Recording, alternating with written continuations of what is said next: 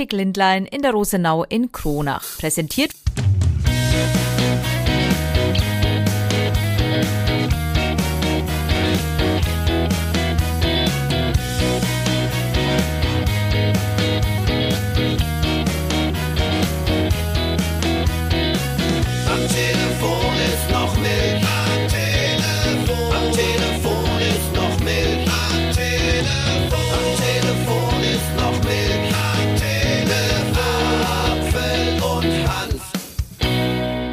Tag im neuen Monat. 1. März. Der 29. Februar. Friedrich. Gestern, der hat nichts damit zu tun. Also keine Angst, liebe Podcast-Hörer von am Telefon ist noch Milch, der kommt nicht vor bei uns im Podcast. Aber wir sind in der neuen Folge, Freitag, der 1. März am Morgen. Wir zeichnen die neue Folge auf und der alte März, der war nicht nur zu warm, im Schnitt fast 6 Grad. Nee, der war auch zu lang. Ein Tag länger als sonst. Februar meinst du? Meine ich ja. Habe ich März gesagt? Ja. Du hast mir mit dem Friedrich ganz durcheinander gebracht. Natürlich der Februar. Ja, schön. Und ich bin auch wieder da tatsächlich. Wir wussten ja letzte Woche nicht, wie es mir so ergeht nach meiner äh, Zahnimplantat-OP, aber tatsächlich muss ich da sagen, ähm, es lief alles gut, lief alles toll. Also Dankeschön an das Team von der Zahnchirurgie in Coburg, da kann ich ja gerne mal Werbung machen. Habe mich da sehr wohl gefühlt, hat auch wirklich alles super reibungslos geklappt und ich bin da auch sehr zufrieden. Dauert jetzt aber noch ein bisschen. Es ist ja nur dieses, dieser Stift so in den Knochen reingebohrt worden. Das klingt natürlich alles ein bisschen crazy, aber ich hatte auch gar nicht so viel Schmerzen, wie ich äh, befürchtet habe. Also es war echt, war echt okay. Toi, toi, toi. Es dauert aber jetzt noch ein bisschen, bis dann der Zahn da drauf kommt. Zum Glück bist du wieder da, weil wir sind nämlich ab nächste Woche die Bad Boys. Das wollen wir Oh. auch nochmal sagen. Also wir senden aus den Betten im Radio 1-Land, aus den Schlafzimmern der Region und ähm, wir sind gerade dabei, so die ersten Termine auch zu vereinbaren. Das wird eine lustige Sache. Da haben wir nächste Woche, glaube ich, aber ganz viel dazu. Ja, gehe ich auch davon aus. Ähm, wir sind sehr gespannt. Früh am Morgen ist einer von uns dann einfach unterwegs und darf in einem Bett irgendwo im Radio 1 Land dann Platz nehmen. Und da geht es um nichts anderes als um ein neues Boxspringbett zu gewinnen von Maintalbetten in Reundorf. Und können wir auch mal darauf hinweisen, ähm, wir haben am Samstag, 9. März, haben wir hier Tag der offenen Tür bei Radio 1. Könnt ihr gerne hier im Funkhaus vorbeikommen. Zwischen Äh, 10 und 1.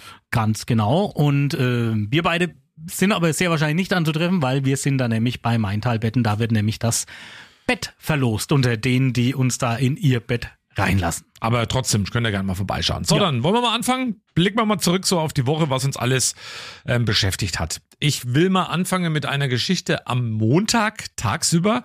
Da waren wir beide bei der Vesperkirche in Coburg. Also, das Modell ist ganz einfach. Die Moritzkirche mitten in der Coburger Innenstadt, die große Kirche kennt man ja. Und jetzt 14 Tage lang wird diese Kirche eben zu einem Treffpunkt für alle gemacht. Immer mit Mittagessen zentral. Um 12 Uhr mittags gibt's da was zu essen und das wird auch super angenommen. Es kommen unterschiedlichste Menschen dahin, die t- kommen alle miteinander in Kontakt, weil man natürlich zusammen Mittag isst und ein bisschen redet und quatscht. Und wir beide waren da auch mit dabei an diesem Montag und haben Essen mit ausgegeben. Ähm, wir können es ja in diesem Podcast sagen, ich feiere dich immer noch ab dafür, weil es großartig war. Du hast in unserem Video bei Social Media gesagt, du warst zuständig für die Tomatensuppe an dieser Mittagsausgabe und hast gesagt, jetzt wird die Schöpfungsgeschichte neu geschrieben. Lasst mal kurz sacken. Schöpfer, Schöpfungsgeschichte hat zur Erklärung. Also es war großartig. Und wir haben danach gesprochen mit einer, und das ist meine persönliche Heldin auch irgendwie gewesen am Montag, weil ich es beeindruckend finde, was die gemacht hat, mit der N. Aber da können wir ja mal ganz kurz selber reinhören. Denn, äh, jetzt haben wir geholfen in der Mittagsausgabe. Ähm, wie haben wir uns denn angestellt, der Thorsten und ich? Also ich finde ganz gut. Macht er ja nicht so häufig, schätze ich, aber nein, hat alles gepasst. Ich, man kann sich nicht beschweren. Wie viele Menschen werden dann hier täglich dann eigentlich so versorgt in der Vesperkirche? Kann man das sagen? Kann man es überschlagen? Also in Summe haben wir mal nachgefragt, sind so zwischen 200 und 250 Essen, die man sich holen kann. Äh, davon ist äh, ein kleiner Teil vegetarisch und äh, zwei Drittel davon äh, mit Fleisch. Ann, jetzt äh, besonders, ich habe vorhin gesagt, äh, nicht ganz ohne Scheiß, sondern ich meine das wirklich ernst. Du bist für mich die Heldin der Woche, weil du hast ja extra Urlaub genommen, um hier mitzuhelfen. Ja, ich fand das äh, eine tolle Idee. Meine Schwiegermutter hat letztes Jahr mitgemacht und da habe ich gesagt, wenn es dieses Jahr nochmal stattfindet, möchte ich da auch gerne mitmachen. Ja, und da habe ich einfach meinen alten Urlaub eingereicht und gesagt, ich helfe hier eine Woche. Und was ist die Motivation dahinter? Weil die Schwiegermutter das letztes Jahr gemacht hat und es ist ein schönes, äh, eine schöne Veranstaltung. Wir waren auch letztes Jahr einmal da zum Essen und haben gesagt, ich möchte auch gerne mal mithelfen. Ich finde das eine gute Idee. Ich finde es wunderbar übrigens, wie dankbar die Leute sind. Das fällt mir so auf, auch wenn man hier dann steht, ähm, wie, wie freundlich die einen angucken, wie dankbar sie sind. Das ist einfach toll, ne? Ja, das stimmt. Also da kann man Gott sei Dank sagen, gibt es auch keine Ausreißer, die sich jetzt äh, muffelig hinstellen. Ne? Sag ich mal, ein Lächeln gibt es immer. Ich hatte gestern einen Fall, ich habe äh, bei der Vorbereitung geholfen und habe mich hier hingestellt und habe schon mal so in die Runde geguckt und habe dann einfach jemanden freundlich angelächelt und er dachte, wir kennen uns. Ich sagte, nein, ich bin einfach ein freundlicher Mensch. Sie haben gelächelt, ich habe gelächelt, also passt. Ja, und die N war wirklich sehr freundlich. Waren alle ganz, ganz freundlich, das ganze Team da. Also es war wirklich schön. Und äh, ich kann, ich kann noch eine kleine Anekdote erzählen. Und zwar ja, wir haben es ja gehört, ich habe die Tomatensuppe ausgegeben und bei den ersten Menschen, denen ich quasi die Schüssel mit der Suppe überreicht habe, habe ich nicht gesagt guten Appetit, sondern zum Wohl. Äh, zur, zur Erklärung muss ich ja da noch sagen, ich habe irgendwie so fast zehn Jahre in der Glühweinbude gearbeitet und da kam mir das irgendwie so bekannt vor, irgendwie Menschen zu bedienen und da sagt man natürlich immer zum Wohl. Und das hatte ich da so im Kopf drin, bis mir da eingefallen ist, hä? Ja, nee, die essen ja, das, die trinken das ja nicht. Ach, sehr schön. Übrigens, ich habe noch eine Frage an dich. Ähm, hast du denn aus der Kirche den Schöpfer mitbekommen? Mit, äh, achso, mit nach Hause? Nee, habe ich nicht. Den habe ich natürlich da gelassen, weil ich glaube, dass da jeden Tag äh, eine Suppe gibt und Der Schöpfer gehört in die Kirche. es war, es war auch wirklich, es war wirklich beeindruckend, wie viele Menschen da waren. Wir durften ja dann auch Ja. essen und ich habe, glaube ich, zum, also also ich könnte mich nicht erinnern, ich habe jetzt zum ersten Mal wirklich Mittag gegessen in der Kirche und wo man eigentlich immer denkt, oh, das ist immer so andächtig, man muss so ruhig sein und irgendwas und nee, eine Kirche kann auch ganz anders genutzt werden und das war wirklich ganz toll, weil wir saßen dann, das dürfen wir auch nicht vergessen, Ja. wir haben uns an einen Tisch gesetzt und es war ein älterer Herr, ich glaube 86, 86 Jahre alt war und ähm, der hat uns dann Witze erzählt, der hat großartig. uns Witze erzählt, also die wir nicht erzählen können, weil die sind teilweise ähm, nicht jugendfrei. Aber wir kamen mit dem, und das ist ja auch das Ziel des Ganzen, du kommst mit fremden Menschen ins Gespräch und das waren wir dann auch und wir hatten da wirklich eine schöne, angenehme Zeit und das läuft jetzt noch ein bisschen, also geht da einfach mittags rein, einfach eine kleine Spende geben für das Essen Ja. ähm, und es war sehr, sehr lecker und es war wirklich sehr schön. Pass auf, jetzt kommt die Überleitung des Tages. Achtung, jetzt wird's großartig für dich. Übrigens, das Essen von der Vesperkirche stammt von Regiomed aus der Zentralküche in Lichtenfels. Und da wollen wir mal eine Lanze dafür brechen, das war super lecker. Apropos Regiomed Lichtenfels. Da haben wir heute noch ein Interview und zwar hinten raus mit einem Experten, mit Professor Dr. Emilio Dominguez. Er ist Leiter des Adipositas-Zentrums in Lichtenfels. Also Adipositas hat auch einen Grund. Am Montag, jetzt am kommenden Montag, also am 4. März, ist der Welttag gegen Adipositas und deswegen haben wir mal ein ausführliches Interview geführt mit Emilio Dominguez und das könnt ihr heute hinten ran hören. Aber ich habe ihn mal gefragt und ähm, das ist auch nicht im Interview zu hören, das ist jetzt ganz exklusiv. Hast du schon mal gehört von dieser Abnehmspritze, die es da gibt? Also die man sich spritzt Ja. irgendwie und man nimmt damit ganz schnell ab. Und da habe ich ihn mal gefragt, was er denn davon hält. Es gibt ein Diabetesmedikament, der Wirkstoff heißt Semaglutide. Das äh, bekommt man unter dem Markennamen Ozempic. Verschrieben, wenn man Diabetes hat. Da spritzt man einmal pro Woche unter die Haut eine Dosis und kann damit so nach einem Jahr 14 Prozent, 1,4, 14 Prozent seines Gewichts verlieren. Wenn man dann wieder so in unserer Gewichtsklasse ist, dann macht das wirklich äh, großen Unterschied womöglich. Ja? Also wenn Sie jetzt sagen wir mal ein BMI von 30 haben ne? und dann sind dann eben 14 Prozent so fünf BMI-Punkte ungefähr, dann landen Sie bei 25, da sind Sie so in der Nähe sogar vom Normalgewicht. Ne? Wenn Sie aber in dieser Kategorie sind, mit der ich mich regelmäßig beschäftige, die in, bei uns in der Sprechstunde einen durchschnittlichen BMI haben von 51, ja, die gehen dann um 6, 7 BMI-Punkte runter und sind immer noch und bleiben in der Kategorie der schweren Adipositas. Ich empfinde es auch nicht, wird immer gefragt, natürlich ist die Konkurrenz, ne? also es können also die Internisten jetzt äh, was verschreiben und dann wirst du überflüssig. Das sehe ich gar nicht. Also ich selber äh, empfehle das auch in, in manchen Situationen so als Hilfsmittel. Im Moment ist es nicht der Game Changer für die, also Entschuldigung, kein Englisch, also es ist jetzt nicht das verändernde Medikament, das alles anders macht ähm, in dieser Kategorie, mit der ich mich beschäftige, der schwerst Übergewichtigen. Vielleicht ist es auch mitunter so, dass wenn solche Menschen dieses Medikament bekommen und sehen, was geht, wenn man ein bisschen abgenommen hat, dass sie sagen, also da würde ich jetzt noch mehr äh, abnehmen. Aber es ist so, wie sagt man heutzutage, es ist ein, ein weiteres Instrument im Werkzeugkasten der Behandlung der Adipositas. Und mehr zu ihm und zum Interview, zum Beispiel zu Bierbäuchen oder was überhaupt für Lebensmittel eigentlich wirklich ganz schlimm sind, was die Lebensmittelindustrie damit zu tun hat. Also ein sehr interessantes Interview heute im Anschluss hinten ran an unserem Podcast. Aber 14 Prozent abnehmen, da würde ich ja gar nichts mehr wiegen. Das ist ja du unglaublich. hast doch schwere Knochen.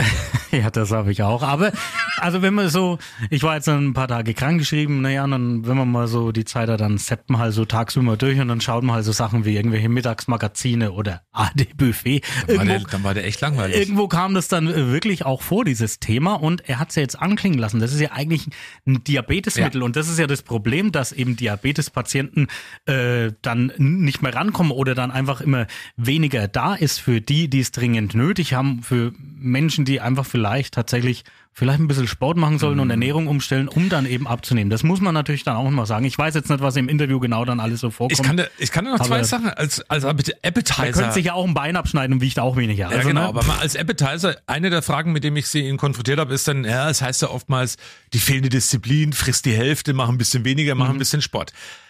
All das habe ich ihn gefragt und das ist echt interessant, was er darauf auch antwortet. Das ist eine schwere Krankheit, das kann man schon mal festhalten, aber hört einfach mal rein. Ganz am Schluss in dieses wirklich interessante Interview Ja, ja. lohnt sich. Das ist ja eben der Punkt. Es geht ja eher um die Menschen, die vielleicht ein paar Kilo zu viel haben und nicht um die Extremen, also die, die dann wirklich krank sind. Ja. Also das muss man natürlich auch festhalten. Aber ja. Ja, spannend höre ich mir an, also wenn der Podcast dann fertig ist, weil ich habe es ja auch noch nicht gehört. Der wärmste Februar seit 1881. Mittlerweile ist klar, 6,6 Grad war der Februar zu mild. Trotzdem ist noch kein Sommer. Aber wer denkt denn jetzt schon an den Sommer? Also ich, Thorsten glaube ich auch bestimmt und natürlich Optik Lindlein. Ja, geht nämlich mal wieder um Sonnenbrillen oder Sportbrillen, ob mit oder ohne Sehstärke. Optik Lindlein hat die neuesten Sommertrends und das schon jetzt Anfang März. Vereinbare einfach mal einen Termin unter 09261 618 66, um gut gestylt und mit bester Sicht in Richtung Sonne zu starten. Werbung Ende. Ha ja, was war sonst so die Woche irgendwie los? Ich war ja nur am Montag da und da weiß ich ja, dass äh, wir zwei Reporter bzw. Reporterinnen auf die Montagsdemo nach Sonneberg geschickt haben. Vielleicht kannst du da irgendwie noch ein bisschen vorab mehr erzählen. Seit Corona trifft sich in Sonneberg am Bahnhofsplatz, also vorm Rathaus und zwischen dem Bahnhof, immer jeden Montag alles, was so demonstrieren will, montags. Und die demonstrieren eben gegen viele verschiedene Sachen. Wir wollten uns mal schlau machen, weil wir oftmals ja auch schon mit konfrontiert worden sind. Ja, ihr macht ja nur was über Demos gegen Rechtsradikalismus, andere Demos gegen die da oben, da macht er gar nichts drüber. Und dann haben wir uns gedacht, schauen wir es uns mal an vor Ort. Und äh, Alina Heuler und Marc Menzer, die beiden waren an dem Montagabend mal in Sonneberg. Und ähm, wir hören da einfach mal rein, die Eindrücke. Ein Ort voller Menschen und lauten laufenden Traktoren. Der Sonneberger Bahnhofsplatz. Jeden Montag treffen sich dort nämlich eine Vielzahl an Bürgerinnen und Bürger, um ihren Sorgen und Bedenken gegenüber der aktuellen Regierung Gehör zu verschaffen. Wir haben zugehört und nachgefragt, was treibt euch denn eigentlich jede Woche auf die Straße? Weil die Situation momentan einfach beschissen ist und weil es so nicht weitergehen kann. Ähm, Es wird alles immer teurer, ähm, alles immer verrückter und wir müssen versuchen, irgendwas zu tun und deswegen sind wir hier. Naja, eigentlich für das gesamte Problem, was hier in Deutschland vorherrscht. Das ist ja nicht nur mehr ein Bauernproblem, sondern ist auch ein Unternehmerproblem. Also es geht eigentlich durch die gesamte Wirtschaft, was hier, oder warum ich hier bin. Für uns und für Deutschland. Heißt konkret, dass das Geld, was ins Ausland gepulvert wird, in Deutschland auch gebraucht würde. Weil wir die Ampel nicht mehr wollen. Wegen der Politik, weil es ja nicht zielführend ist, was betreiben. Ich fordere auf jeden Fall, dass das mit diesem Agrardiesel ab, wieder abgeschafft wird. Ja, die Bürokratie auf jeden Fall auch. Und gerade für so einen kleinen bäuerlichen Betrieb wie für mich ist das schon ja, sehr kräftezehrend. Und dann fragt man sich manchmal, macht man weiter oder macht man nicht weiter. Unabhängig von den Beweggründen der Menschen hat man eins gemerkt. Es herrscht eine große allgemeine Unzufriedenheit unter den Teilnehmern. Was sie denn konkretes fordern würden, damit sich die Situation verbessert, haben wir gefragt, aber die wenigsten wussten eine Antwort. Eine Antwort wusste aber Ingo Schreuers. Er ist einer der Vorstände des Vereins Sonneberg zeigt Gesicht und hat die Kundgebung auf dem Bahnhofsplatz gehalten. Eine Änderung der Regierungspolitik, die im Moment darauf hinausläuft, diese Wirtschaft zu zerstören und immer mehr Menschen um die Früchte ihrer Arbeit zu bringen. Und das Zweite ist eine Änderung der, der Regierungs- und Medienpolitik, die eben diese Spaltung in der Gesellschaft hervorruft. Viele der Teilnehmer fühlen sich von der Regierung alleine gelassen und deswegen besuchen sie weiterhin die wöchentlichen Montagskundgebungen vom Verein Sonneberg zeigt Gesicht. Denn jede Woche aufs Neue verzeichnet die Polizei konstante Teilnehmerzahlen. Ja, und was die Kondensstreifen am Himmel damit zu tun haben, ich weiß es nicht. Das war ein Spaß. Gibt's ja auch so Theorien, dass da auch irgendwie was gesprüht wird immer, deswegen sieht man am Himmel diese Streifen dann immer. Ähm, also ich habe mich intensiv mit, also zunächst mal will ich nochmal festhalten, wir haben uns auch mit diesen Menschen auseinandergesetzt und ähm, also wir haben die Meinung auch gehört und die lassen wir jetzt einfach mal so stehen. Nur frage ich mich dann schon, was die Lösung sein soll, wenn man dann eben manchmal so hört mit dem Geld ins Ausland pulvern. Klar, wir können ja um Deutschland rum wieder die Grenze hochziehen und mal schauen, wie lange wir allein klarkommen. Ja, wenn schon Putin gestern in seiner Rede wieder gedroht hat, ja, also wenn ihr da so weitermacht, dann greife ich schön den Westen an und meine Atomwaffen, die erreichen euch auch. Ne? Das darf man jetzt auch. Also natürlich sind es nur so Drohgebärden, das ist ja auch klar. Ähm, spannender Wahlkampf, glaube ich, auch in Russland. Also bin ich sehr gespannt, wie die Wahl ausgehen wird. Also da wird man dann wirklich überrascht sein, äh, ob Putin 99,9 Prozent oder 100 Prozent dann am Schluss bekommt. Ist auch die große Frage. Naja, äh, ja, äh, wir sagen ja immer, demonstrieren. Natürlich darf jeder, darf auch jeder seine Meinung haben Ja. und sagen. Die Frage ist, wie du sagst, natürlich zielführend. Was, was aber so ein Punkt war, ähm, die Bürokratie, das verstehe ich natürlich auch bei den Landwirten, aber die Bürokratie haben wir ja selber müssen wir jetzt auch mal ehrlich sagen, in der Vesperkirche gesehen, da musste ja auch alles Mögliche äh, schriftlich festgehalten werden, was da alles da ist, die Temperaturen und so weiter. Also das ist alles schon ein bisschen so. Ich sag nur, ich sag nur wieder eins, ich musste diese Woche auch wieder einen Antrag äh, online ausfüllen, da geht's so um Krippengeld. Und ähm, ich habe den online ausgefüllt, das ist ja ganz schön. Aber am Schluss musste ich ihn halt trotzdem wieder ausdrucken und unterschreiben, obwohl ich die Möglichkeit habe, mittlerweile mit dem Personalausweis den, Digi den digital da zu unterschreiben. Das ging aber da in dem Fall nicht. Also da denke ich mir auch mal, uh, ja, man könnte es tatsächlich ein bisschen vereinfachen, aber ich glaube, viele Menschen, die was zu sagen haben, die haben noch nie in dem Leben einen Computer eingeschalten. Das ist halt einfach der, der Punkt. Ja, also ich habe mich ja da köstlich amüsiert ähm, äh, bei der Festberg. Ich habe dann gesagt, ihr müsst unsere Temperatur auch noch messen. War so ein kleiner Running Gag, haben sie alles sehr drüber gelacht. Also ja, ähm, es ist halt ein schwieriges Thema irgendwie. So, was machen wir jetzt? Wir machen weiter im Podcast. Ach, Eine Minute Dialekt. Naja, so plaudere ich halt. na du bist dran. Na, was soll denn jetzt auch? Naja, erzähl halt mal ein bisschen was. Wie, was macht man denn so, wenn man mit, äh, mit nach einer Zahn-OP daheim liegt, außer Mittagsmagazin schauen im Fernsehen? Nee, man tut sich die ganze Zeit so einen Kühlakku auf dem Backen legen und. Da habe ich ein großartiges Bild von dir gesehen übrigens. Das darf ich ja, wollen wir es nicht noch veröffentlichen? Na, Komm, na, das na. ist so süß, das. Bild. Na, ne, ich finde, du kommst da. Hast du eigentlich gesehen, was ich dir geschickt habe, an wen du mich da erinnert hast? Ähm, Von den so Avengers. ein- ja, da kenne ich mich aber nicht aus bei den Ja, ja. Superhelden. Aber ich fand auch ein bisschen ähnlich Ich war halt nach, ist halt dann, das war ja auch ganz schön, das wusste ich aber nicht, nach dieser äh, Implantatsetzung, da wurde ich dann an so eine Kühlmaschine angeschlossen. Da hatten wir dann so Masken auf und die kühlt halt dann erstmal. Da saß ich dann so eine Dreiviertelstunde dann da dran. Das war, war eigentlich ganz angenehm, muss ich sagen. Und da war, und dann bin ich heim und pass auf, was war das erste, was ich gegessen habe? Also, weil man darf ja dann jetzt erstmal nichts Festes essen. Leberkäse. Na, Kartoffelstampf natürlich. Oh! Ganz- Also so einen fertigen, ne? also den man halt so anrührt. Anrührt. Und so eine ganze Packung habe ich da gegessen, Ich weil ich Fall. echt Hunger gehabt habe. Ähm, aber wie gesagt, toi toi toi, ich hatte da echt, also ich hatte noch zwei Schmerztabletten genommen und am, am schon Mittwoch ging's mir, ging's mir eigentlich wieder ganz gut und äh, war noch ein wenig geschwollen, aber Schmerztabletten habe ich keiner mehr gebraucht, obwohl wirklich, also es ist dann schon ein wenig merkwürdig, wenn wenn dann so hast, jetzt wird so mit mit dem Bohren ein Knochen eingebohrt und dann so mit verschiedener Größen wird das gemacht und dann hörst du immer so, jetzt sind 13er, jetzt sind 11er und das und dann geht's dann und du denkst immer, so, so so lang ist doch mein Knochen da gar nicht, dass man da so viel einbauen kann und dann wird das Gewinde so gedreht.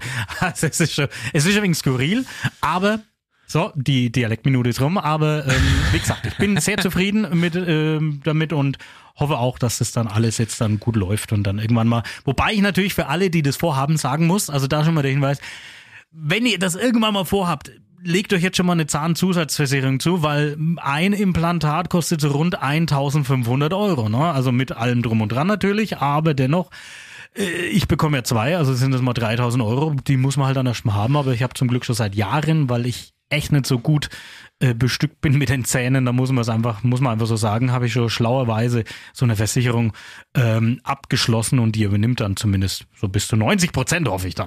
Instant Kartoffelstampf hast du ja gerade ähm, Ja, genau. erwähnt, den zum Anrühren. Ist übrigens nochmal, ich weise nochmal darauf hin, auch eines der Themen, die Lebensmittelindustrie und was es da alles gibt, ähm, was mit Adipositas zu tun hat. Und da haben wir ja gesprochen mit Dr. Emilio Dominguez und ähm, den hören wir heute hinten ran, hier bei uns im Podcast rund um das Thema eben Fettleibigkeit. So heißt er dann im Deutsch. Ich finde Adipositas klingt immer so ein bisschen, hm, Adipositas. Aber dann, wenn du hörst, Fettleibigkeit. Hm, ich gehe mal zum Bäcker und bestelle ein Stück Adipositas. Dann klingt das schon ein bisschen anders. Also interessantes Interview, hört mal rein. Und dieser eben besagte Professor Dr. Emilio Dominguez, der hat übrigens beim Gesundheitstag letzte Woche auch was sehr super Spannendes gesagt. Der hat sich da vorgestellt, hat einen Vortrag gehalten rund um Adipositas. Da bin ich auf ihn aufmerksam geworden. Und dann hat er eben gesagt, und er möchte mal eine kleine Randnotiz loswerden. Ähm, hat er ganz mit wirklich ähm, betretener Stimme und auch ziemlich betroffen gesagt, es geht um das Thema Remigration. Das ist ja manche einem durch die Korrektiventhüllungen aufgekommen. Und da hat er gesagt, er will dazu nur eins sagen, wenn das mal irgendwann kommen sollte, und es ist nichts anderes als Deportation, dann ist er auch einer derjenigen, die Deutschland verlassen müssen. Wer hat das gesagt? Der Dr. Emilio so. Dominguez. Okay. Und dann hat er eben noch gesagt, also da war im Raum wirklich, man hätte eine Stecknadel fallen lassen, äh, hören können, fallen hören können, so ist es richtig. Und ähm, das war wirklich ein sehr betroffener Moment. Aber Ja. den hören wir im, In- hinten raus im Interview. Toller Mann, hört mal rein. Äh, Zu dem Thema nochmal, also wenn das äh, passieren würde, also was wir natürlich nicht hoffen und was ich auch äh, relativ unrealistisch finde, aber sagen wir mal, geben wir das Szenario mal weiter, ja, da würden wir in der Pflege noch dümmer schauen. Das muss man natürlich sagen, ne? Oder im medizinischen Bereich. Also soll man alles so mal im Dann bekommt das Thema Arscherputzen auch wieder eine ganz neue Bedeutung, wenn es dann mal wieder soweit ist. Mhm. Äh, ich habe eine Studie gefunden, lieber Thorsten. Eine interessante finde ich. Zum 1. April soll ja, Du findest jede deine Studien interessant ich sag's nur immer dazu. gähn sehr gerne dabei. Zum 1. April soll ja Cannabis legalisiert werden. Laut einer T-Online-Umfrage wollen 11 Prozent der Deutschen selbst Cannabis anbauen. Bei den jungen Erwachsenen unter 30 sind sogar 20 Prozent. Und ähm, da soll man noch mal jemand behaupten, die Jugend von heute könne man nicht mehr für Gartenarbeit begeistern. Ich Ja. finde das wirklich interessant und beeindruckende Zahlen. Also dieses Thema, das wird uns ja beschäftigen. Es wird kommen ab dem 1. April. Und es war auch ein Thema in dieser Woche hier bei Radio 1. Also alles rund um Cannabis. Und dann habe ich eine interessante Hörermeinung bekommen von der Nadel. Guten Morgen, liebes Radio 1 Team. Ähm, ich möchte gern etwas zu eurem Bericht über Cannabis loswerden. Und zwar habe ich in meinem Leben bisher viele Menschen gekannt und auch leider verloren, die sich durch Alkohol zu Tode getrunken haben. Aber ich kenne niemanden, der sich durch Cannabis zu Tode geraucht hat. Alkohol ist auch ein Rauschmittel, eine Droge und ein Nervengift. Wie überall ähm, gilt auch hier, die Menge macht das Gift. Jemand, der es unkontrolliert in rauen Mengen konsumiert, wird dies legal oder auch illegal tun. Meinem Vater hat vor zehn Jahren während seiner Krebserkrankung Cannabis sehr geholfen. Und damals war das Thema absolut illegal. Und dennoch wurden seine Metastasen weniger und ihm ging's durch das Cannabis besser. Schmerzen, Appetit etc., alles wurde besser.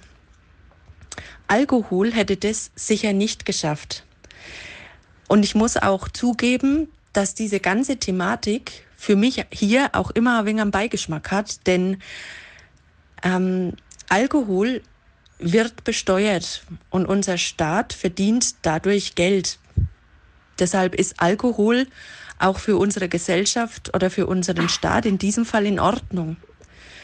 Ähm, wohingegen Cannabis bei mir in meinem Garten oder auf meiner Terrasse oder auf meinem Balkon anwachsen kann und niemand verdient einen Cent daran. Deswegen ähm, hat es alles für mich so ein bisschen den Charakter von Doppelmoral. Soweit die Meinung von unserer Hörerin der Nadel. Ähm, Finde ich sehr interessant. Ja, ist es und natürlich klar. Alkohol ist halt Gift, das muss man natürlich schon sagen. Das ist äh, vollkommen richtig, wird halt in der Gesellschaft akzeptiert, aber jetzt pff, warten wir es mal ab, wie es läuft mit dem Cannabis. Viele sagen ja auch, ist, also ich habe mit diesem Thema eigentlich gar nichts zu tun. Ähm, ist eine Einstiegsdroge, kann natürlich auch Menschen irgendwie tiefer in den Drogensumpf bringen, aber Der Söder flippt übrigens zu diesem Thema völlig oh ja, aus. Es ist ja Ähm, sowieso die Frage, ob es das überhaupt dann in Bayern gibt. Ja, ne? ja, das wird er- schon geben. Da gibt- wird er gar nichts dagegen machen können. Naja. Aber Söder prüft tatsächlich rechtliche Schritte gegen das neue Bundesgesetz zur teilweisen Legalisierung von Cannabis. Jetzt könnte man sagen, es fällt ihm aber früh ein, aber ganz ehrlich, ich kann es ihm ja gar nicht verübeln. Wer hätte schon gedacht, dass die Ampel tatsächlich mal irgendwas hinbekommt? Das kommt halt auch noch dazu, ne? Ja, und ich, ich glaube, wir hatten es letzte Woche schon. Ich sage also, wer Cannabis zu sich nehmen will oder das bislang wollte, hat es bislang auch Ja. getan. Und ich glaube jetzt nicht, dass so der große Hype, vielleicht am Anfang wird es irgendwie so einen Hype geben, aber da gibt's ja wieder auch so diese zig Auflagen mit diesen, mit diesen Cannabis-Clubs und so weiter. Das ist ja auch alles noch nicht so richtig klar definiert, zumindest konnte ich das. Also ich habe zum Beispiel mal mich konkret gefragt, wie komme ich da jetzt selber ran? Also auf dem legalen Wege. Ich kann das mal zeigen, wenn du willst. Ohne, dass ich in so einem Club bin und ohne, dass ich das anbaue. Da gibt's ja scheinbar trotzdem gar keine Möglichkeiten. Ich zeig's Also- dir mal. Bei Gelegenheit dann, wenn es soweit ist, ab dem 1. April. Du läufst mit mir durch Coburg und zeigst mir das mal, wo ich das dann bekomme. Hast du eigentlich, hast du eigentlich gewusst, lieber Thorsten, um das Thema zu wechseln? Ähm, Babys werden seit Jahrhunderten nachweislich meistens auf dem linken Arm getragen, Kleinkinder aber rechts. Als Erklärung dafür gibt es seit jeher viele Mythen, wie zum Beispiel auf dem linken Arm kann das Baby den Herzschlag besser hören, das linke Ohr und Auge werden besser dafür genutzt, um Informationen zu sammeln. Jetzt ist aber eine norwegische Wissenschaftlerin zu einer viel einfacheren Erklärung gekommen. Wir tragen Babys auf dem linken Arm, um die bessere Hand frei zu haben. Das macht Sinn. Also ähm, äh, logischerweise. Bei Linkshändern ist es natürlich dann wahrscheinlich andersrum. Und jetzt die Frage an dich, bei dir ist ja noch gar nicht so lang her. Wo hast du dein Baby auf dem Arm getragen? Trag's ja immer noch. Also meistens links, damit ich wirklich rechts Siehste? zum Beispiel die Spülmaschine ausräumen kann. Ich habe aber auch versehen schon mal, damit ich, ich habe aber aus Versehen Johann schon mal in die Spülmaschine reingelegt. Nein, ist natürlich Quatsch. Aber ähm, wenn ich so drüber nachdenke, ja, das kommt immer drauf an. Also er, er ist ja mittlerweile sehr aktiv von dem her mit dem Tragen, man muss da immer schon wenig hin und her und irgendwas. Und wenn du das gerade sagst mit der Spülmaschine, ne? laufen, ja. Das Statistische Bundesamt hat festgestellt, Hausarbeit ist in Deutschland weiterhin überwiegend Frauensache. Ja, richtig wer, so. Wer bin ich denn, dass ich diese Erkenntnis jetzt in Frage stellen würde? Mach ich nicht. Ja, natürlich. Also die, die Studien und so, und äh, die haben immer recht. Und liebe Männer, Bügeln und Nageln sind auch keine Hausarbeiten. Das nur mal so nebenbei. Bügeln und Nageln. Na, denk mal drüber nach. Ich denke drüber nach. Über ein Thema will ich dann auch nochmal sprechen. Wir hatten ja gute Nachrichten aus Bad Staffelstein bei der Firma Moll Batterien. Äh, da tut sich was Tolles. Die kriegen jetzt richtig richtig Geld. Äh, 11 werden, Millionen. Werden gefördert, 11 Millionen Euro, weil die forschen an der sogenannten Natriumbatterie. Die Salzbatterie. Du warst ja da letztes Jahr, Mhm. habe ich dich ja mit dem Fahrrad hingeschickt zu Moll Batterien. Du warst ja da wirklich beeindruckt äh, von dem Unternehmen, was da alles gemacht wird. Und wir waren jetzt eben da, als dieser Förderbescheid da übergeben wurde, waren wir da mit dabei und haben da auch nachgefragt und zwar bei Klaus Eichhorn, beim Geschäftsführer, warum denn die Natriumbatterie so toll ist. Das hat er uns mal genau erklärt. Natriumbatterien bestehen von der Zellchemie, vereinfacht gesagt, aus Kochsalz. Kochsalz kennt jeder, schmiert man sich aufs Butterbrot oder aufs Frühstücksei. Und wir haben in Europa und in Deutschland, eigentlich in jedem Land der Welt, genügend Rohstoffe, die einfach unter normalen Bedingungen abzubauen sind. Der nächste Vorteil ist, dass die Natriumbatterie oder Salzbatterie, wie man sie auch nennen kann, inhärent sicher ist. Das heißt, diese Batterie kann nicht brennen, sie kann nicht explodieren, was auch im Vergleich zu den jetzigen vorherrschenden Lithiumbatterien ein großer Vorteil ist. Schließlich ist auch die Recyclingfähigkeit, das heißt Wiederverwertbarkeit der Batterie deutlich einfacher, sodass in Summe tatsächlich von einer nachhaltigen und umweltfreundlichen Technologie gesprochen werden kann. Und es wird jetzt eben äh, da ganz neu eine Produktionslinie aufgebaut in Schnei bei Lichtenfels. Ähm, da werden auch ganz viele neue Arbeitsplätze entstehen. Also eine ganz wirklich bahnbrechende, innovative und ganz tolle Geschichte, die hier bei uns aus der Region kommt. Also Hut ab, was da bei Moll geleistet wird. Und du kennst den Unterschied zwischen Küps und Schnei? Ja, in äh, Küps kann schneien, aber in Schnei kann es nicht küpsen. Das fällt mir mal wieder zu schneien. Aber Ja, wirklich eine schöne Sache hier bei äh, Moll Batterien. Also vor allem, wir haben es ja gehört, nachhaltig. Also da geht's wirklich in Richtung Umweltfreundlichkeit. Und das ist ja natürlich eine ganz, ganz, ganz, ganz wichtige Sache. Wichtig ist auch die folgende Sache, die wir jetzt äh, besprechen können und sollten. Und zwar 20 Prozent aller Kinder zwischen 6 und 10 Jahren können nicht schwimmen. Und ähm, Schwimmen lernen ist sowas von wichtig, ähm, ist wirklich wichtig, weil es einfach, es geht um ja ums Überleben, wenn man mal im Wasser sein sollte, dass man eben schwimmen kann. Und wir bei Radio 1 haben uns zusammen mit der Kreiswasserwacht Coburg und auch mit dem Roundtable Service Club Coburg 151 was ausgedacht. Und zwar Schwimmkurse in den Osterferien. Ja, und äh, die machen wir. Wir bieten hier zehn Plätze. Also ist jetzt natürlich ähm, nicht so viel, wie sich bislang schon beworben haben, aber so irre. kriegen wir einfach einen Schwimmkurs. Der muss ja immer relativ klein gehalten werden, damit man den auch ordentlich dann zu Ende bringen kann, weil am Schluss winkt ja dann das Seepferdchen. Kinder äh, zwischen sechs und zehn Jahren können äh, sich da quasi anmelden oder die Eltern können da sich anmelden und dann in den Lostopf werfen. Und ähm, das wird eine ganz, ganz äh, tolle Sache in den Osterferien. Und ja, vielleicht machen wir es dann irgendwann anders nochmal, vielleicht ein bisschen größer. Jetzt gucken wir erstmal das so, die erste Aktion, die wir da machen, die es so in dieser Art auch noch nie gegeben hat. Also, wenn ihr ein Kind habt zwischen sechs und zehn Jahren, was nicht schwimmen kann, was in Stadt oder Landkreis Coburg wohnt, dann nochmal auf unserer Homepage äh, radio1.com bewerben und dann wird es bestimmt eine ganz, ganz tolle Sache. Ein ganz intensiver Schwimmkurs, also das glaube ich dann, dann jeden Tag in dieser Woche ist da irgendwie dann eine Schwimmzeit. Fast, ja.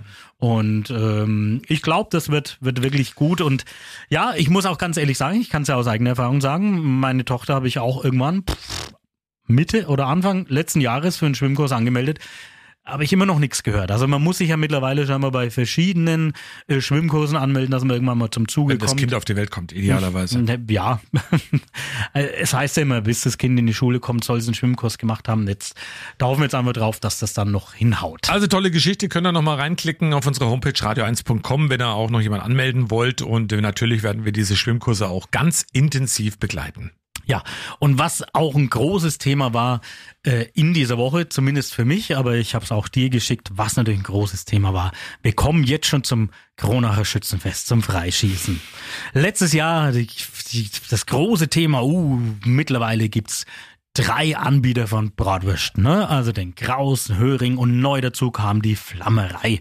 Und da ist eine große Diskussion, ähm, ja, ist da losgetreten worden, weil alles zu unterschiedlichen Preisen. Also beim Höring haben die Bratwurst 5 Euro gekostet, das Paar, beim Kraus 4,50 und bei der Flammerei 3,90.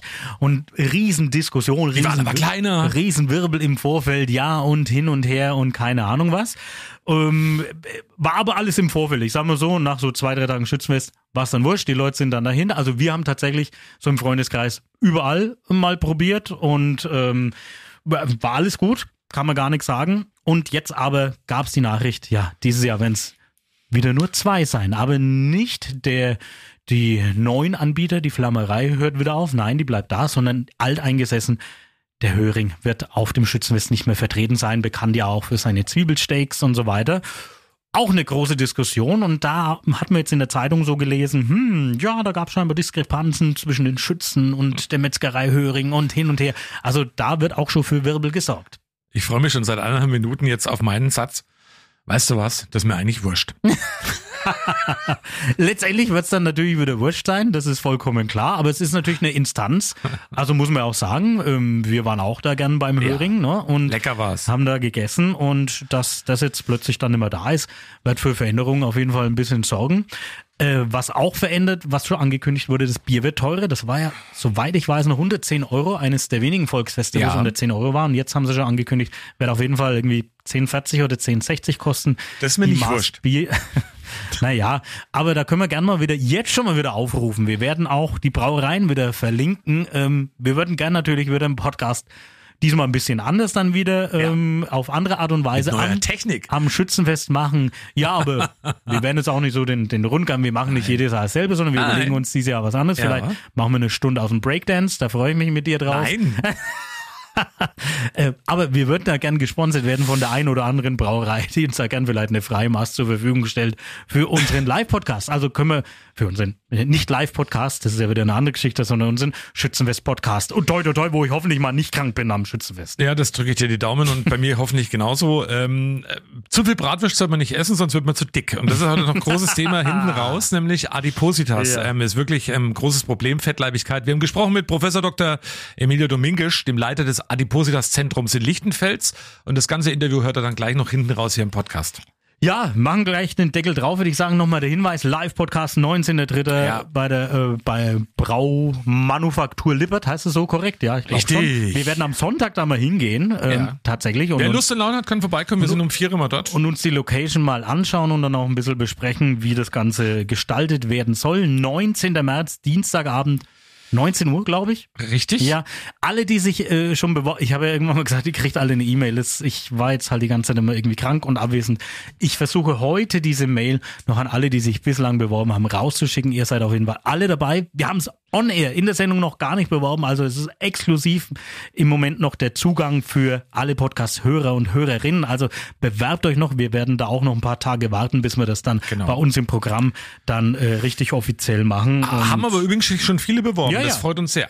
Ich werde da heute so die erste Liste basteln, also ähm, bewerbt euch da noch fleißig und ihr kriegt auf jeden Fall, auf jeden Fall, sage ich natürlich, ihr kriegt voraussichtlich heute noch Antwort. Äh, eins habe ich noch. Yes. Ein letztes, bevor wir zum Interview kommen, jetzt zum Adipo Adipositas-Zentrum. Ähm, äh, spektakuläre Meldung die Woche war ja die Ex-RAF-Terroristin Daniela Klette. Mhm.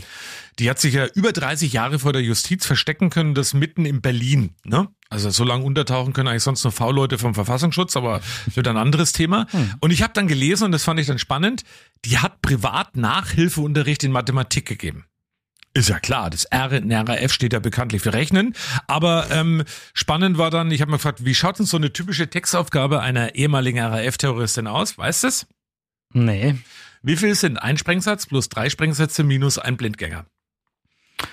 Könnte so sein. Ja, ja, du als alles Mathe-Genie, ne? Du kennst dich da natürlich aus. Und noch spannender fand ich dann auch, die war ja in einer Samba-Gruppe in Berlin tätig. Also auch beim Ja. Karneval der Kulturen sind Bilder aufgetaucht. Und diese Samba-Gruppe, die war tatsächlich auch öfters mal in Coburg beim Samba-Festival. Ob jetzt aber die Daniela Klette damals mit der Gruppe in Coburg war oder nicht, das weiß ich nicht. Da kann man jetzt nur drüber spekulieren, aber interessanter Ansatz auf jeden Fall. Hm. Und krass fand ich ja bei der Wohnungsdurchsuchung haben sie gefunden ähm, eine Handgranate, eine Panzerfaust und eine Kalaschnikow. Einfach mal so gelagert in der Wohnung. Haben manche Menschen einfach so daheim, ne? Das Ja, ist halt genau. mal- Manche haben auch einfach irgendwelche Schreckschusspistolen in der Tasche. Ähm, ja, das ist richtig. Was passiert jetzt mit der eigentlich? Ich habe das tatsächlich leider nur so am. Rand Also verfolgt. die ich habe natürlich da damals diesen Film da Es geschaut. gibt diesen übrigens einen sensationell interessanten. Podcast über dieses Thema von den Okay. Kollegen von der Zeit. Genau über den Fall Klette. Ähm, können Oh wir ja. mal verschonoten, den kann man sich mal hören, weil der ist super spannend gemacht. Der ist aus dem Dezember vom letzten Jahr. Genau über diesen Fall. Jetzt ist sie ja aufgeflogen, sie sitzt im Knast und die hat einfach so viel auf dem Kerbholz mit Überfällen, Brutalen und sonstiges. Das muss ich mir echt mal anhören, Ich glaube, die wird dann immer rauskommen. In diesem Thema bin ich irgendwie echt Aber nicht so Klette, drin. Klette in Haft ist auch gut. okay. Ähm, machen wir wieder was anderes jetzt und zwar das Interview mit Dr. Emilio Dominguez, dem Leiter des Adipositas-Zentrums in Lichtenfels. Es geht um Fettleibigkeit. Das ist ein interessantes Interview, ich mit ihm geführt habe. Wir beide sind jetzt nicht die Adonisse vor dem Herrn. Er auch nicht, ich auch nicht. Darüber reden wir auch in dem Interview, aber hört mal selber Du rein. redest über mich, obwohl ich nicht dabei war. Ja, du hast schwere Knochen, ich weiß. Ja, wünschen wir euch jetzt einen schönen Freitag, schönes Wochenende auf jeden Fall. Nächste Woche sind wir in den Betten der Region unterwegs. Klingt komisch, es ist aber einfach wirklich so. Da hört ihr dann nächste Woche im. Podcast natürlich auch die, genau, die ein oder andere Bettgeschichte. Wir sind da schon sehr, Ach, sehr, schön. sehr gespannt. Also schöne Zeit euch. Genau, schönes Wochenende und jetzt viel Spaß mit dem Interview Professor Dr. Emilio Dominguez. Bei mir im Interview heute der Leiter des Adipositas-Zentrums in Lichtenfels, Dr. Emilio, Professor Dr. Emilio Dominguez. Habe ich es jetzt so richtig ausgesprochen? Wichtige Frage vorweg. Ja, tipptopp. Dominguez, jawohl. Herr Professor, erste Frage mal, ähm, Adipositas. Kennt man, hat man schon mal gehört? Man könnte auch sagen, es ist Fettleibigkeit. Eigentlich ähm, ein bisschen umgangssprachlicher ausgedrückt. Da klingt's auch, finde ich, gleich ganz grauenvoll. Ja, das ist so. Also wir bezeichnen mit Adipositas das krankhafte Übergewicht. Da gibt es eine Einteilung, die den Körpermassenindex berücksichtigt. Also wie viel Gewicht hat man denn so bezogen auf die Körpergröße? BMI haben bestimmt viele der Hörer schon mal gehört. Und ähm, äh, wir sprechen von Adipositas ab einem BMI von 30. Da würden wir häufig sagen, naja, das ist halt ein bisschen kräftig, aber noch nicht äh, so übergewichtig. So richtig krankhaft wird es so ab einem Body Mass Index von 35, 40.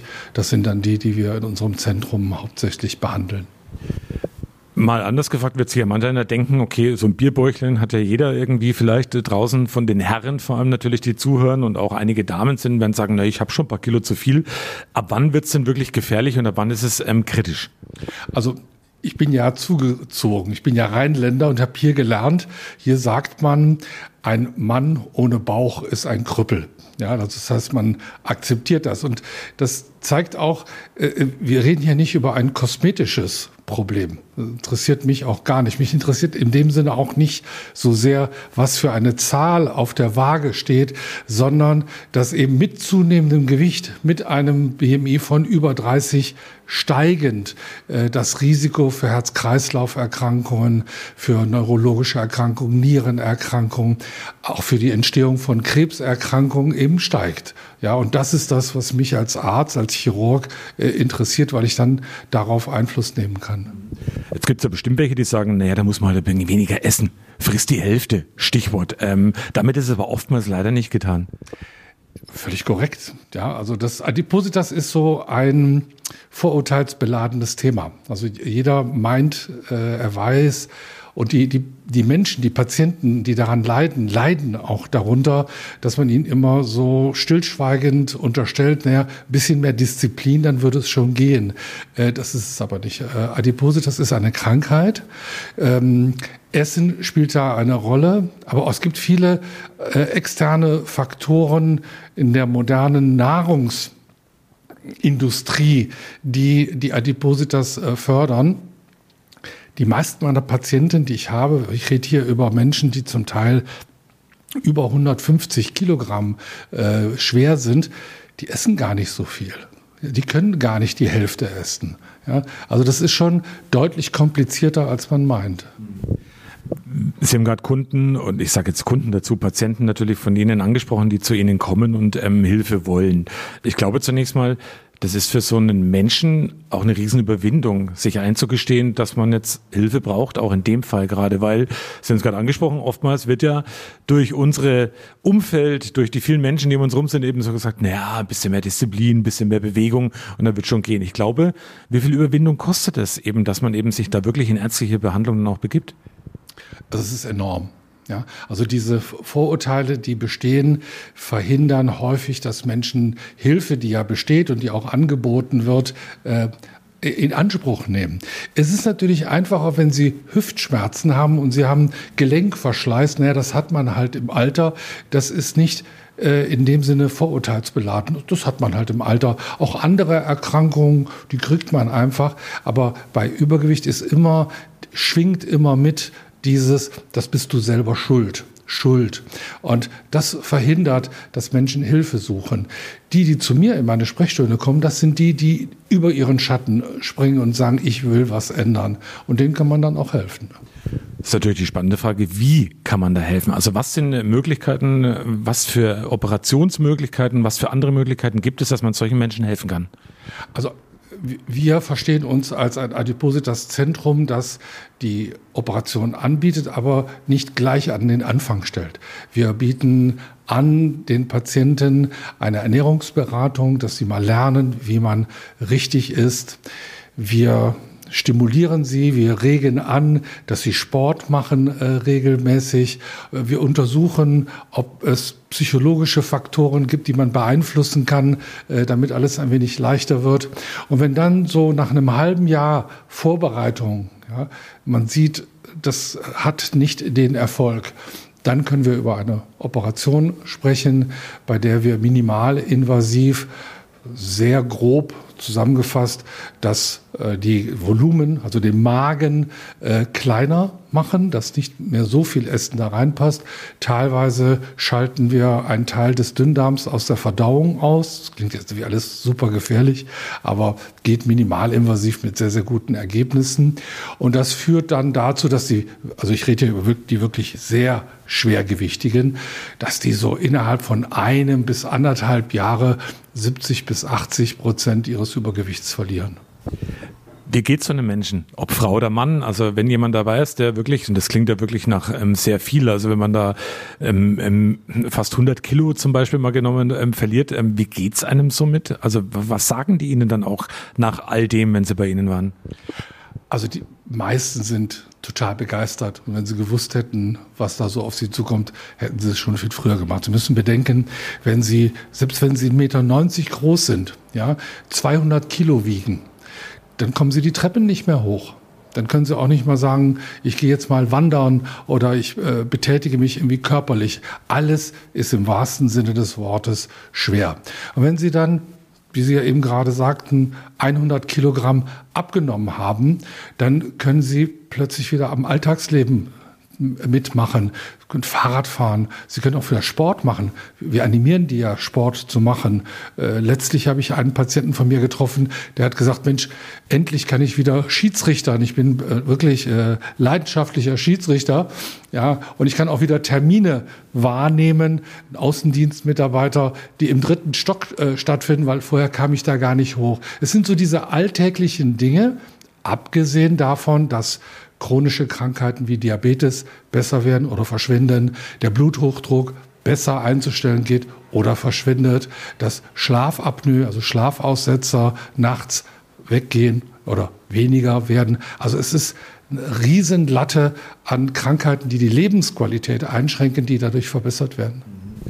Wie viele Menschen haben Sie schon glücklich gemacht, so kurz und knapp zusammengefasst. Kann man das zusammenfassen? Also in den letzten zwei Jahren haben wir ungefähr 100 äh, Operationen äh, gemacht, die ähm, ich denke schon, die allermeisten, es ist immer problematisch, wenn man so von 100 Prozent oder von 0 Prozent spricht, ja. Aber die allermeisten sind sehr glücklich. Die kommen regelmäßig zu uns in die Nachsorge und die kommen auch gerne zu uns, um mal so zu zeigen, was sie geschafft haben. Und die erzählen uns eben diese Geschichten, wie die, die ich eben erzählt habe von diesem Schiedsrichter, ähm, um einfach zu zeigen, wie toll das ist, äh, was jetzt alles geht.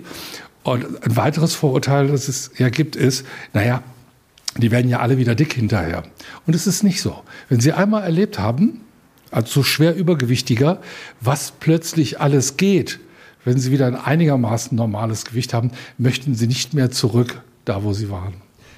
Gibt es denn auch, ich stelle die Frage trotzdem mal, auch Rückschläge oder Menschen, die trotzdem auch mit der Operation auch irgendwie nicht klarkommen und trotzdem irgendwie weiter zu kämpfen haben? Ja, also wenn ich jetzt Nein sagen würde, dann würde ich lügen. Äh, das haben Sie in jeder Behandlung. Es gibt Patienten, bei denen machen sie eine Krebsoperation, dann kommt der Krebs wieder. Es gibt Patienten, bei denen machen sie eine künstliche Hüfte rein, geht die künstliche Hüfte kaputt. Äh, das ist nicht der Maßstab, äh, weil es gibt immer Ausreißer. Ja, äh, es gibt immer Menschen, bei denen es irgendwie ein bisschen anders ist, aber die allermeisten profitieren. Die allermeisten profitieren. Jetzt schaue ich uns beide mal an. Also wir beide, sage ich mal, haben äh, den typisch fränkisches, typisch fränkisches kleines Bäuchchen mit uns rumschleppen. Ähm, würden Sie jetzt so jemand wie uns beiden, die auch, glaube ich, ziemlich aktiv sind, ich weiß von Ihnen, Sie fahren viel Fahrrad, mache ich auch, relativ aktiv, ich war ehemaliger Handballer, Sie haben ja auch relativ viel Sport getrieben, würden Sie so jemand auch schon zu einer Operation raten oder da einfach sagen, komm Junge, das ist wirklich jetzt äh, machbar, dreh dich einfach ein bisschen mehr rum und sei ein bisschen disziplinierter? Also wir beide sind keine OP-Kandidaten. Ja, äh, viel zu leicht. Außerdem, das möchte ich hier schon auch betonen, ich operiere keine Zahl auf der Waage. Ich operiere Menschen, die Krankheit haben. Äh, wäre theoretisch wirklich jetzt theoretisch möglich, dass jemand, der gar nicht so schwer ist, aber der so schwerwiegende Nebenerkrankungen hat, von einer Operation profitieren würde. Das ist die absolute Ausnahme. Für uns beide würde gelten, wir machen eine Ernährungsberatung, wir gucken mal, wir, wir führen ein Ernährungstagebuch, wir gucken mal, was wir tatsächlich essen, was wir tatsächlich auch an Alkohol zu uns nehmen, wie viel Bier wir trinken, ähm, würden mal gucken, dass wir es auch mal schaffen, zwei bis drei Stunden in der Woche Sport zu machen und dann müsste es eigentlich auch bei uns beiden klappen. Insgesamt könnte man jetzt, glaube ich, noch meinen, ähm, wenn es rund ums Thema Adipositas geht, das hat natürlich dann auch, wenn mal operiert worden ist oder insgesamt mit viel Verzicht zu tun. Also man verzichtet und ähm, es gibt ja Menschen, man, man möchte sich ja ab und zu mal was gönnen. Also Genuss ist, glaube ich, für jeden Menschen ganz, ganz wichtig in jeder Art und Weise. Wie viel hat das in diesem Zusammenhang auch miteinander zu tun? Also auf Genuss zu verzichten? Ja, da muss ich gleich mal sagen, Genuss ist nicht Menge.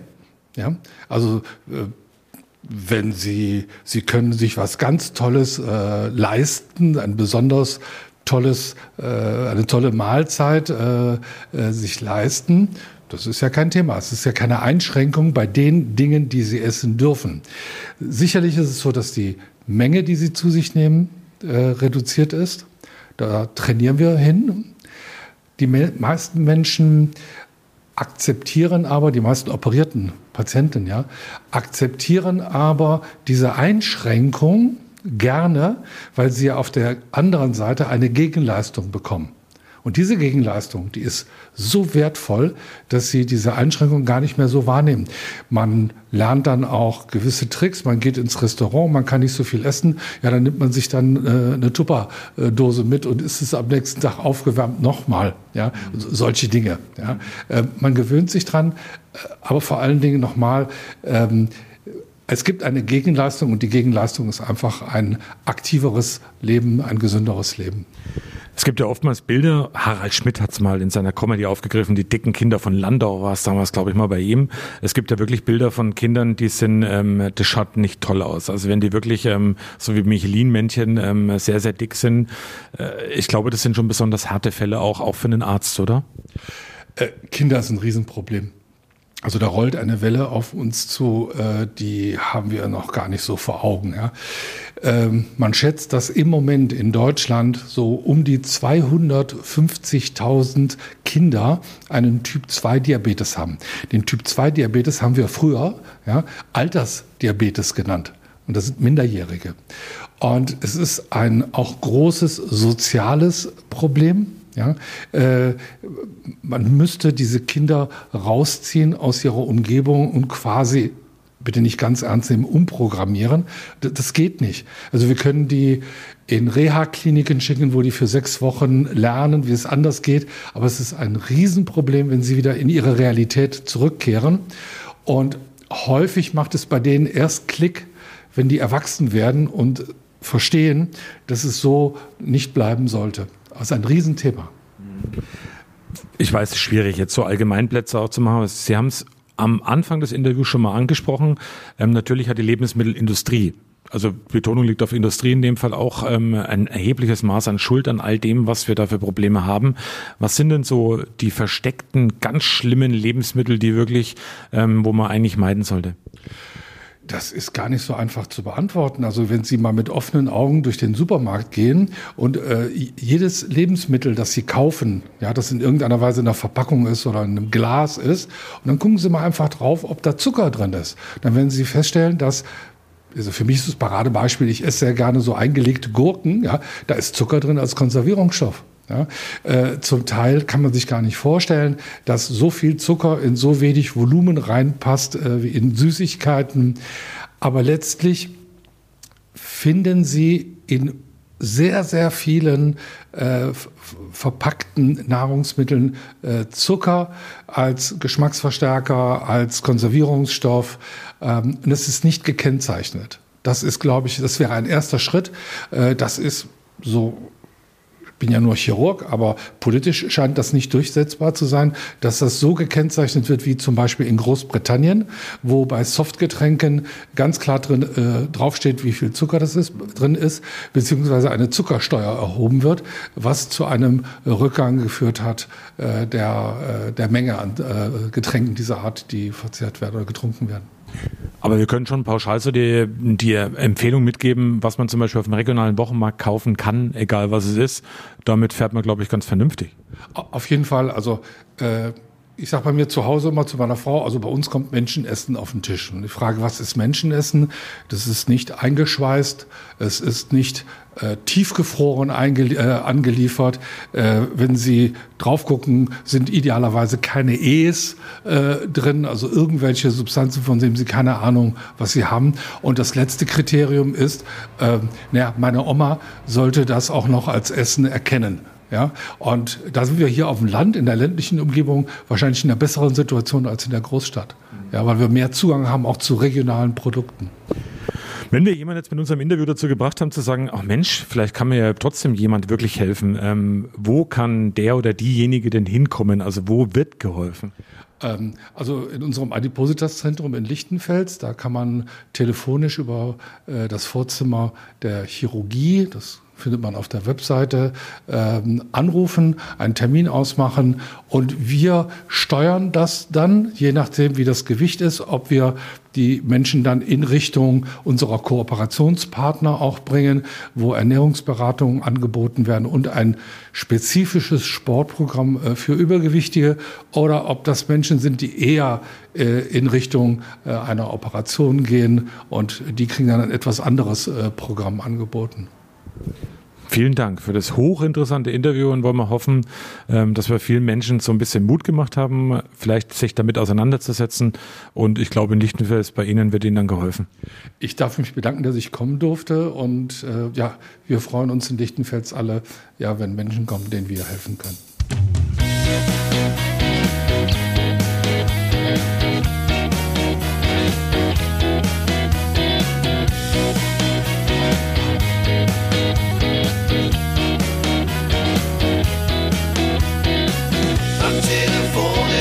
me.